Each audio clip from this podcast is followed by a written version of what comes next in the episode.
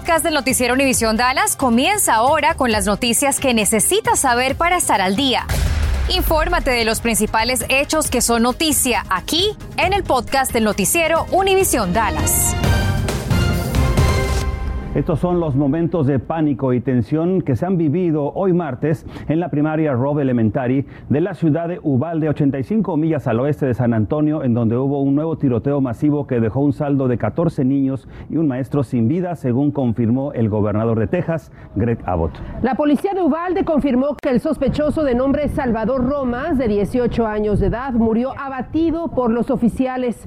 Este sujeto era exalumno de ese plantel educativo. Originalmente se informó que 13 personas habían resultado heridas y trasladadas a hospitales del área, pero estamos a esta hora de la tarde a la espera de una confirmación oficial. Solo sabemos que requieren de donadores de sangre urgente para la atención de las víctimas. Esto comenzó al mediodía, pero al filo de las 4 de la tarde la escena permanecía aún activa en esa ciudad cuya mayoría de habitantes son de origen hispano. Y a esta hora estamos a la espera de que autoridades confirmen cuál fue el tipo de arma empleada en esta nueva masacre y también los motivos que llevaron al agresor, a este adolescente, a cometer el multihomicidio.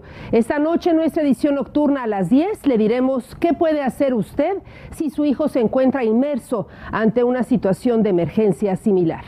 Y por supuestamente haber dejado morir a una de sus hijas y presuntamente dejar muy grave a su hermana gemela de 8 años de edad, impusieron fuertes cargos contra una mujer y su novio en Houston. Un juez les impuso también una fianza de $3 millones a Soledad Mendoza y $2 millones a Rubén Alex Moreno, ambos de 29 años de edad. De acuerdo a la policía, esto sucedió el 21 de diciembre, pero apenas fueron arrestados. Las menores estaban muy desnutridas y parecían tener menos edad. El CPS retiró de ese hogar a los demás hermanos de las víctimas. Rubén comparecerá mañana ante un juez y Soledad hasta el 23 de junio. Y seguimos con la información. Un niño de solo 2 años en North Richland Hills es la víctima más reciente de arrollamientos vehiculares en nuestra área. 4 menores han muerto de esta forma en los últimos 2 meses. Laura Cruces está aquí para ofrecer recomendaciones. Laura, ¿cómo podemos evitar estas tragedias?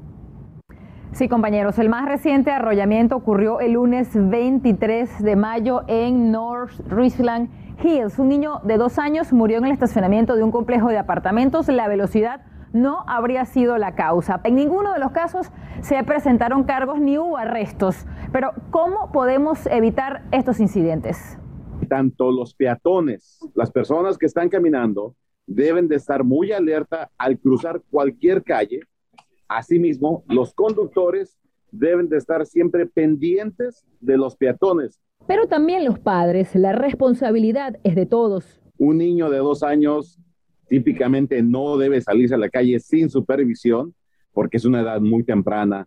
Obviamente la educación y la protección empieza desde la casa. En 2020, 177 niños fueron arrollados, 120 de ellos de frente, 20% por conductores que se dieron a la fuga. Como conductor debe estar muy atento. Las distracciones visuales, como quitar la vista del camino, manuales, quitar las manos del volante y cognitivas, alejar su mente de la conducción, podrían ser fatales. Cuando toda nuestra atención está en conducir ese vehículo, en observar a nuestro alrededor, hay una muy alta posibilidad de que si algún niño se atraviesa enfrente de nosotros, vamos a poder frenar a tiempo. Respete el límite de velocidad en zonas urbanas. No utilice su teléfono celular.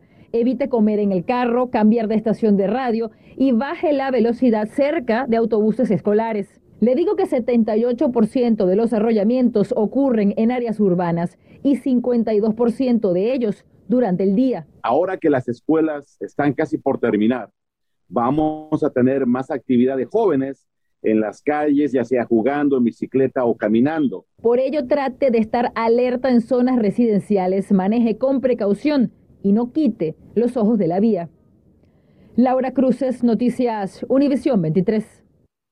Y mire, una persecución como de película en North Richland Hills terminó con el arresto de dos sospechosos. En estas imágenes se ve el momento en que abandonaron una camioneta Chevy Tahoe que supuestamente habían robado con dos niños adentro. La chocaron y tomaron otro coche para seguir huyendo, pero la policía finalmente pudo arrestarlos luego de haber recorrido la Loop 820 y el Boulevard 26 rumbo a Fort Worth. Estás escuchando el podcast del noticiero Univisión Dallas. El Buró Federal de Investigaciones, el FBI, indaga en torno a un plan operativo de ISIS en Dallas para asesinar al expresidente George W. Bush. Una investigación de Forbes determinó que el operativo de ISIS vive en Columbus, Ohio, y está aquí en el país desde el año 2020. Además, tiene pendiente una solicitud de asilo. Según el FBI, aparentemente este sujeto viajó al domicilio del expresidente Bush en Dallas en noviembre del año pasado, tomó video y también visitó el Instituto George W. Bush.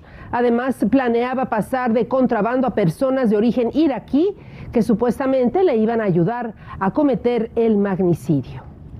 Y hoy es martes de elecciones en Texas, yo ya voté hoy, donde se lleva a cabo la jornada de desempate del proceso de elección primaria. Los partidos buscan definir sus candidatos para múltiples cargos públicos de alto nivel estatal. Veamos algunas de las contiendas.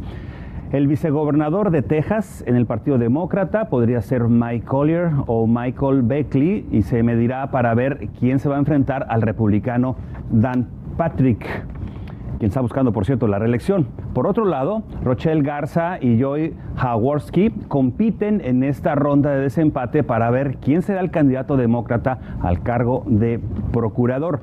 Y quien obtenga la victoria tendrá que enfrentar a Ken Paxton o a George P. Bush, que es el nieto, que son los republicanos que luchan por la candidatura. En el caso de Paxton, buscan repetir en el puesto.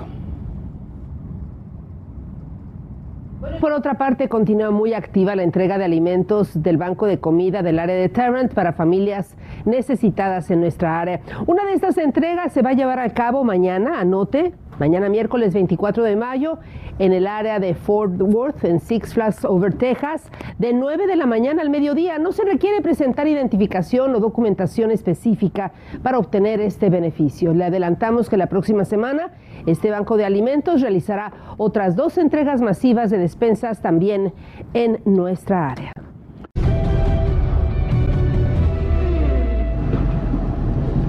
Juego de vida o muerte para los Dallas Mavericks, quienes esta noche reciben a los Golden State Warriors en el cuarto de la serie de la conferencia final oeste en la NBA. Y es que los Mavs se ven contra la pared, contra las cuerdas, tras haber perdido los primeros tres partidos, y esta noche en el American Airlines tendrán la oportunidad de tratar de descontar y así seguir con vida. Recordemos que en este caso Luka Doncic ya ha sido la figura de este equipo, anotando 40 puntos en dos oportunidades, pero aún así su equipo no ha podido superar a unos Golden State Warriors que han tenido en Steph Curry y Klay Thompson dos figuras esenciales para guiar hasta ahora al equipo de la Bahía para comandar la serie. Sin embargo, Reggie Bullock, uno de los jugadores que no estuvo bien en lo que fue ese tercer partido, fallando sus 10 intentos de campo, habló sobre el estado anímico de los jugadores y específicamente un mensaje que le mandó su abuelo previo a este partido. My granddad was a boxer his whole life, so he sent me a little joint: when your back up against the wall, you know it's the swing. So our back is up against the wall, and all we know is the swing right now, so that's what we up for tonight. El balón al aire en el American Airlines se estará efectuando a las 8 de la noche y por supuesto le tendremos el recuento en la edición nocturna.